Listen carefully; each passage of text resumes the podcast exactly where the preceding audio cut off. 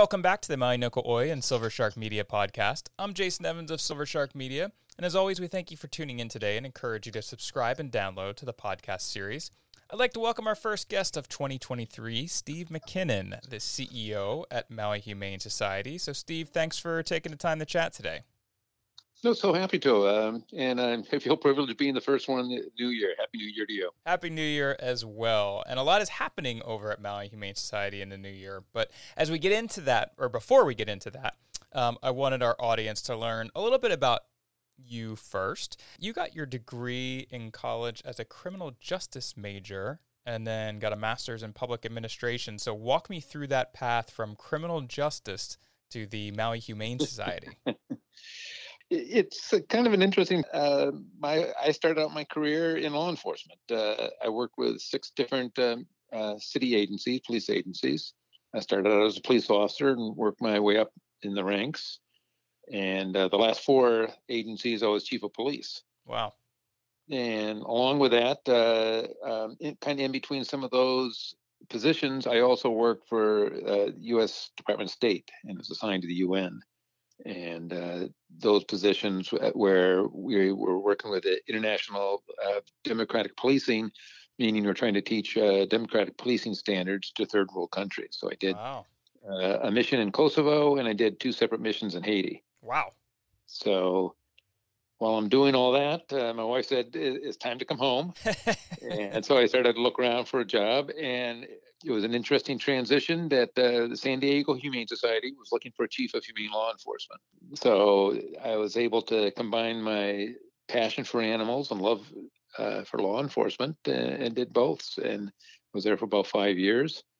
Uh, really loved it. Uh, San Diego is one of the largest organizations in the country, so uh, had lots of experience that way. Sure. But I really wanted to kind of head up a, a, shelter, so I started looking around, and Maui popped up I thought everybody was going to apply for it because hey, it's Maui. uh, but uh, um, the, literally the last day of the job opening, I said, "Well, okay, I'll put it in," because I did quite a bit of research and was really excited about what Maui was doing.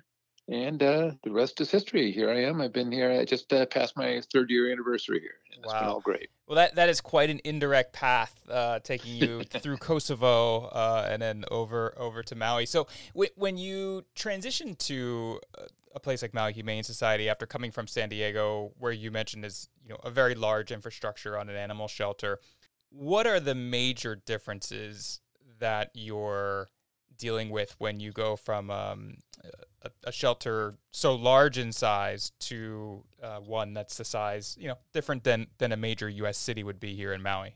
It's an interesting thing, and I hadn't really thought about it until I got here. That there's some ineffectiveness in these real large shelters, and uh, San Diego actually had uh, four different campuses. So they were like gigantic malls almost, with right. so many animals uh, coming in and out. Where I think we have a little bit more of a personal touch and I've heard some experts say that uh, a shelter shouldn't be more than uh, four or five thousand animals taken in a year, and that's kind of our size. Yeah. So it really was a size thing, and and I think one of the, the differences is obviously we're on an island. The Maui's about 160,000 people, so it's like a, a fairly good sized city, but we don't have the luxury of being uh, joined with other cities uh, or other counties nearby where we can you know pass back and forth uh, services so we're sure. kind of a standalone operation so there's challenges but there's also uh, uh, neat opportunities as well yeah well, we let's shift back over to the Humane Society. And we we've spoken in the past to your director of development, Jenny Miller, in this podcast, both yes. in, in 2020 and 2021. Um, and in those times, it certainly was heavier in navigating specifically kind of through some pandemic challenges. So as we begin 2023, um, how are things going to start the new year uh, over at Maui Humane Society? The biggest thing that we're experiencing right now is what uh, a lot of shelters are experiencing nationally is a very heavy population, uh, large number of dogs and cats. Uh, the most that they've seen as far as the population, as far as anybody can remember. Hmm. we have a, a lot of challenges of having full kennels and where we're doubling up kennels when we find that two dogs can get along. Uh, but that's not the healthiest thing for them. Sure. Uh, we have, we're luckily we have a very large foster family base where we can ferry out some of our animals. About half of the, the our population right now, which is around 400 or so, kind of goes up and down each day. Half of them are out in in foster families, and that's the only way we can operate. You can imagine if we doubled our population in one day because we didn't have that. Uh, so, th- but it's not just unique to Maui. Uh, we're hearing that it, it's all over the country, and we're feeling that as we interact with some of our mainland partners that they they have the same type of problems with uh, so many animals. And I think that's a, a large contribution is uh, COVID. Now that it's wound down, uh, people are going back to school, back to work, right. and uh, they're, they're having economic challenges and all, and they have to look at uh, do I need to surrender my pet? Well, one of the things, you know, the Humane Society, I was going to kind of get into this later, but that seems like a, a pretty natural segue. You know, I think there's a perception a lot of times when people think of an animal shelter that it that it is just that that it is a place for stray animals or abandoned animals to have a home but it, it it's much more than that um, and you know we had we were fortunate enough we filmed a, a new video series of Maui Humane Society yeah. last fall um, where you know certainly got a lot of insight into the different programs and and one in particular I'd love for you to expand upon is you know community outreach in terms of trying to prevent people from giving up their pets and working with them, um, whether it be pet supplies, pet food? What are some of the ways that the Humane Society um, is reaching out to the community here in Maui to help with this, as you said, nationwide issue? Yeah, uh, actually, yeah, we have a, a, program called 4EverPets, and we were starting to design the program in the spring of 2020, even before COVID. You know, talking about getting uh, kind of a food pantry for pets and things like that, because we knew there was a need and then COVID hit, yeah. and boy, everybody was losing their jobs and all that stuff. So it was kind of perfect timing for us, and all all the programs for 4EverPets was focused on keeping the animals in their homes. Where, uh, especially during COVID, people were struggling uh, to pay the bills, put food on the table, and they're coming to us and say, "We just can't hold on to our pet because we can't afford doing all these other things." So we took the pressure off by uh, we had a, number of grants and donations like that of a food bank. So he said, "Well, can you last three or four months? We'll give you three or four months worth of food. We'll work with you. Uh, if there's vet care needs, we can work with you there. If it's just the dog needs a dog bed or, or, a leash or a collar, things like that. We had yeah. all those things again just to keep them in their homes. And then kind of an outstretch of that is again as people are starting to realize that you know they have to go back to work uh, that the family situation has changed a little bit, and they have to maybe start thinking about uh, letting their pet go, which is truly a family member. Uh, we established a, a, new intake process where uh, we have uh, two two people on staff and they're both uh, are studying in a master's program that I didn't even know existed. It's called veterinary social work. Mm-hmm. I didn't even know that this existed, and they're they're both pursuing that. And it kind of is exactly what it sounds like. Uh, that they're going to be the first point of contact at the shelter when somebody comes in uh, contemplating uh, giving up their animal. So they sit down, they work with them, uh, figure out uh, what they can do. Uh, a lot of people are going to their own vet and there's some type of medical treatment that's going to cost two or five thousand dollars, and they can't afford that, so they're thinking about surrender. Uh, other times where they have to leave the island, uh, that they've lost their housing and they have to return home uh, back on the mainland, and they have to give up their pet. Well, we we work out solutions with them, and I think that's the main focus we're trying to do now. And I, I know a lot of the shelters are doing the same thing. How can we avoid avoid being a, a shelter? How can we uh, keep the animals in the home? It's better mentally for the family. You know, you can imagine kids losing, you know, their prized pet. Sure. So if we can come up with ways to, to do that, uh, to, we, we do have programs where we can transfer animals to the mainland. We say, okay, get to the mainland, settle in, and we'll have your pet uh, follow you within a, a, week or so, just so you can settle in. And I, I, can't afford it, but we have grants to be able to do that. Well, I, I think that's the only way we can pull it off. As you talk about the kind of a method of, of being proactive versus reactive um, within the community. How how does that approach impact the shelter, both from an intake standpoint um, and and just the community as well in having this additional resource that is beyond simply I go there to surrender a pet or I go there to adopt a pet. I think we have to change our mindset, and that's what we've been doing. Uh, you know, prior to COVID, where we just had routine numbers in our shelter, where we had empty kennels here and there, we had people that would come in and doing adoptions. We were able to fly other animals out. We didn't have the pressure of these high numbers, so we didn't have to be as innovative. And it, in some ways, we've said that the COVID, uh, had, it, there is a silver lining there, where it's caused us to rethink the way we provide services, right. that how we interact with the community, how we educate them. Uh, so we have come up with these programs like 4EverPets, like having a intake diversion and all. So it, it, it's worked out well, and and I think to a certain degree we still have to work with the community to educate them as well. Is that it, we're not just the dog pound, right? We're, we're, not just a shelter where you can just drop uh, an animal off and then go on your merry way.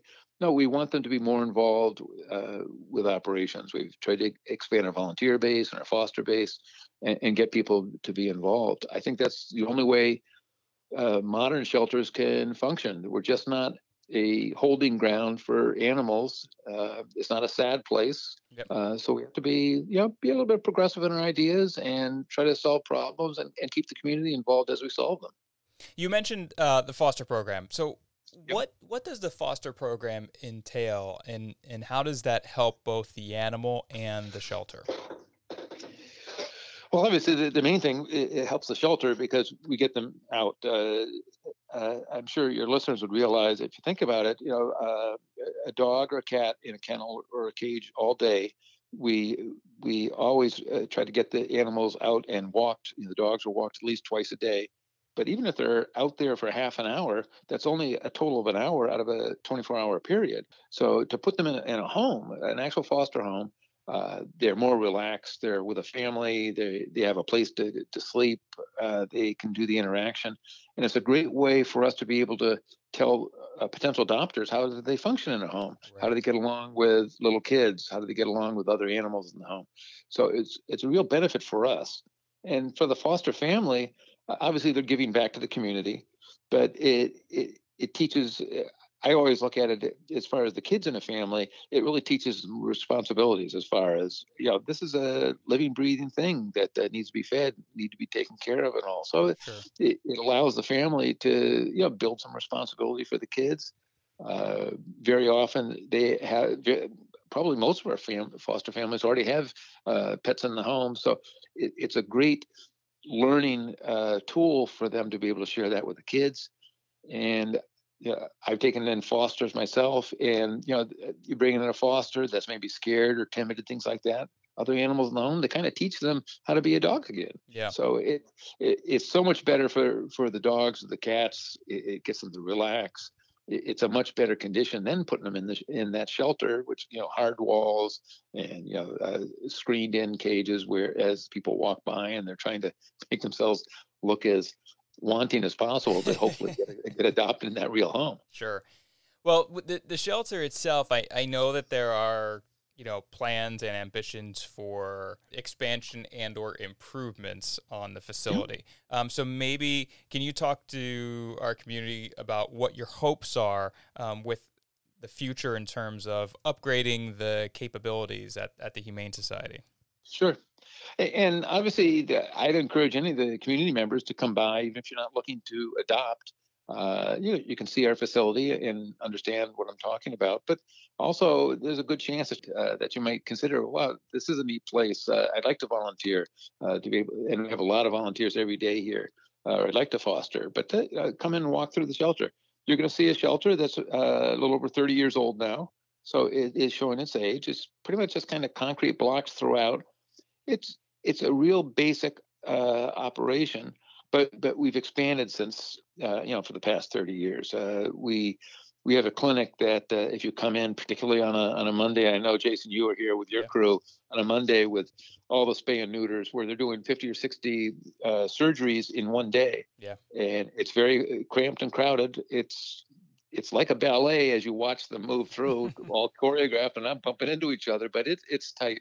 So to be able to expand that that uh, clinic area to get more operating tables, you know, to give the vets a, a, space to work in. Right now, they work at a counter. All that that is envisioned, uh, and they'll notice uh, our, our, kennels are kind of dark and uh, you know, not really pleasing to the eye and not pleasing to for for the pups as well. So you know, we want to do some improvements all across the board, all throughout the campus. Uh, improve the, the dog areas, our, our, our cat ohana. We have a we call it an area called Critter Corner, which is all the other pets, the, the guinea pigs, the rabbits, and we get ducks and, and all sorts of other stuff. But they really should be in a better uh, area. They're it, it's very basic, but we really want to take it to that next level. And uh, we've looked at uh, different ways to do that. Mahi Pono, which has land right next to us, they gave us uh, three acres. You know, gave us a, a one dollar a year lease for the next 60, 60 years, so we can expand onto that area. So we're working on plans. We're we're very confident we'll be announcing formally of what we want to do probably within the next uh, two or three months. We're just finalizing stuff with the architects, finalizing you know the budget numbers, uh, and then we'll you know we'll, we'll, come out with a capital campaign to encourage. Uh, the community to get involved, our uh, donors and supporters to get involved, and be able to take us to that next level that uh, the the pets in the community definitely need. Yeah, and I know there's some very exciting conversations happening about about what's possible. Um, and you you mentioned your your, uh, your staff kind of being like a ballet. I almost I almost the analogy I would use would be a NASCAR pit crew um, with all the uh, the tools and yeah, and sort like of that. balance of of how efficiently they work together uh, and and get things done in a, a, very expedited manner and and that's important. I mean, it, the team that you have there, you have a lot of team members that have been at Maui Humane Society for a very long time that are very invested um, in the yes. animals, in the community, and and the shelter. Can you maybe talk about you know the importance of having team members like that? Yeah, we, have got uh, team members. Actually, uh, uh, this month we're going to be celebrating our most senior member. Uh, she just hit her 30 year mark. Wow. So we're, we're going to at our all staff meeting coming up. We're, we're going to have a luncheon and just to recognize that. But we have people that are here in their their 20s, you know, the 20 years plus service. But the interesting thing is we have a lot of people here that are less than three or four years. Yeah. Uh, so you know, they I, I, always say you don't get you don't come to a nonprofit and work for a nonprofit if, to make a lot of money, and that's that's obvious. So you're you're coming here for a passion, and and that's one real neat thing that I found working in uh, Maui Humane Society. It's everybody's kind of working in the same direction. Uh, they have the same agenda. They have the same mission to, to provide the best care possible for the animals we take care take care of. So it's it's a really a, a neat place to be. Uh, we have the history of all our senior staff that understand you know the history of the organization where they talk about when they fir- their very first vet here years and years ago uh, operated out of their house and yeah. their surgery was in the kitchen wow uh, so up, up to where we now have uh, two full-time vets and we have two part-time vets and we actually are bringing on a, an additional vet uh, within the next couple months. So we've really expanded services. We're getting out in the community. So we, we've got this great senior group uh, of very dedicated staff kind of guiding the new ones. And we've got uh, people people that you know they think it would be neat to work in a shelter. They they come here they really get infected and they move up in the ranks and you know they, they're just so involved with you know making a difference here and so it's a really a neat place to work and it's also you know you've mentioned the word volunteers a few times as well for folks yes. that want to you know spend a few hours a week or a month or even a day um, you know sure. helping to care for for you know animals within a community there are certainly plenty of, of roles that volunteers can play at maui humane society yeah and that's what's neat that you, we it's not just to come and walk dogs, but if, if you want to do that, great, we will take it, take you on. But literally every single part of our organization, you will see volunteers in. We've got volunteer professionals that work in our clinic and help out on surgery days, and you know we have you know you you talked to Jenny Miller uh, last year. Uh, she's got volunteers that work with her for fundraising events. So anywhere that you want to get involved, and we very often will have maybe a wife here working and she said you know her husband knows how to do sheetrock or do some carpentry. Great we'll suck him in too. Yeah, yeah. so it's it, you know it's anything you want to do anything you want to specialize in. If you love cats great uh, we want you there. If you love dogs great we'll take you there as well. But we have you know front office ambassadors that interact with the public. Uh, so it's it's where you want to do it. And you know, we couldn't, we definitely could not do what we're pulling off without uh, our volunteer team. Yeah. Well, um, as we as we get into the year, I'll, I'll give you a two part question uh, that goes two different okay. directions. One will be what are your bigger goals heading into the year, and the other will be what do you still see as some of the bigger challenges um, as a nonprofit. I think right now we're a little concerned with the economy. I mean, we had some pretty significant uh, inflation numbers uh, for last year, and we don't think it's letting up. I think it's maybe the inflation is cooling down a little bit, but uh, we have some challenges. We do get some funding from the county because we provide animal services for the county. You know, in the state of Hawaii, and I think most states, every city or every county has to uh, provide some level of animal services. So rather than the county doing that, we do that for them. I think we, we, would obviously do it better than them, but and we get paid for that. But that's only about 40% of our budget. So the other 60%, uh, you know, we have to do fundraising, we have to do donors, and if if a donor is feeling inflation on a personal level, uh, they may not be able to donate as much. So we're you know searching harder for possible uh, foundations or grant opportunities. So that's that's all impacts our ability to pay our staff, to feed our animals, provide medical services. So that, that's that's going to be probably a concern for the next few years. So we have to be very frugal, but at the same time, we want to be able to expand. Yeah. And kind of the second part of your question goes into that. Uh, we we've had some consultants come in towards the end of last year, and usually you bring in consultants when you might be struggling or you know parts may be broken. But I mean, I'm proud to say that Maui Humane isn't that. Uh, but we want to bring consultants in about where do we go from here? What do we look like over the next uh, three to five years? You know, we're talking about a, a new uh, facility, you know, uh, all renovated and, and expanded and all that stuff. Well, we want to design the right facility that will be able to provide the best services. So we, we talked to them. They're giving us a lot of guidance. So I think over the next year, we'll, we'll see quite a bit of reorganization. Uh, we're doing some of that now. Uh, I think we've uh, been operating very well, but they, it's just nice to have somebody else come in, look over our shoulder for a few days, and ask why do you do it that way? Yeah. And but and they have the experience of saying we've seen other shelters, and you know, have you ever considered trying this versus that? Sure. And you know, it's like a, setting off a light bulb with us. Great idea, and we're we're doing that. But the, the nice thing is, and, and very flattering for our whole organization, is uh, these consultants have said, you know, we're an amazing place where they're already bragging about Maui Humane when they go to other places to do consultants. So that's that's very flattering. We want to take it to the next level. Uh, they're allowing us to do that. So I think the community is going to see that. We're going to be more in the community over the, the next year and beyond. Uh, we're going to ask the community to get involved more, but we also want to do education. We want to get back into the schools now that COVID is hopefully in, in our rearview mirror. Sure uh, you know, get out in the community, community events, so they see us more often. They can ask questions. Uh, we can do more education.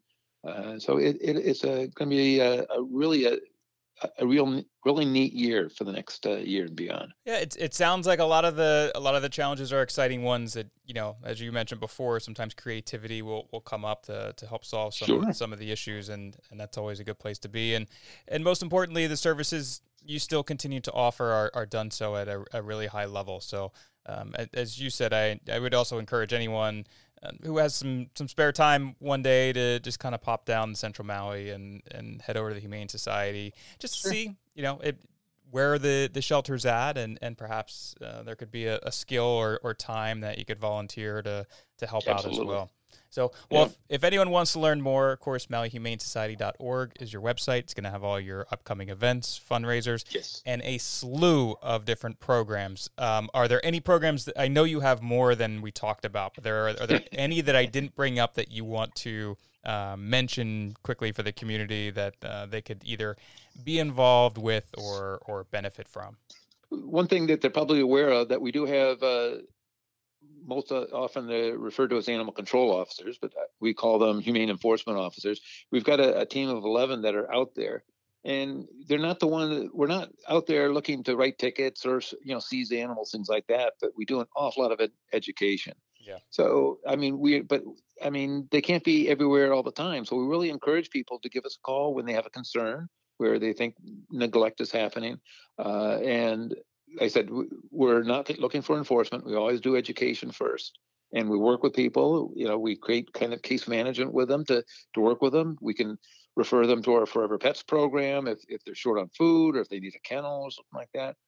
It, really works out well. And they're an amazing group. They've done rescues out of uh, rivers, you know, uh, uh, caught inside uh, car engines and the, the, like. So they're, they're really a, talented crew.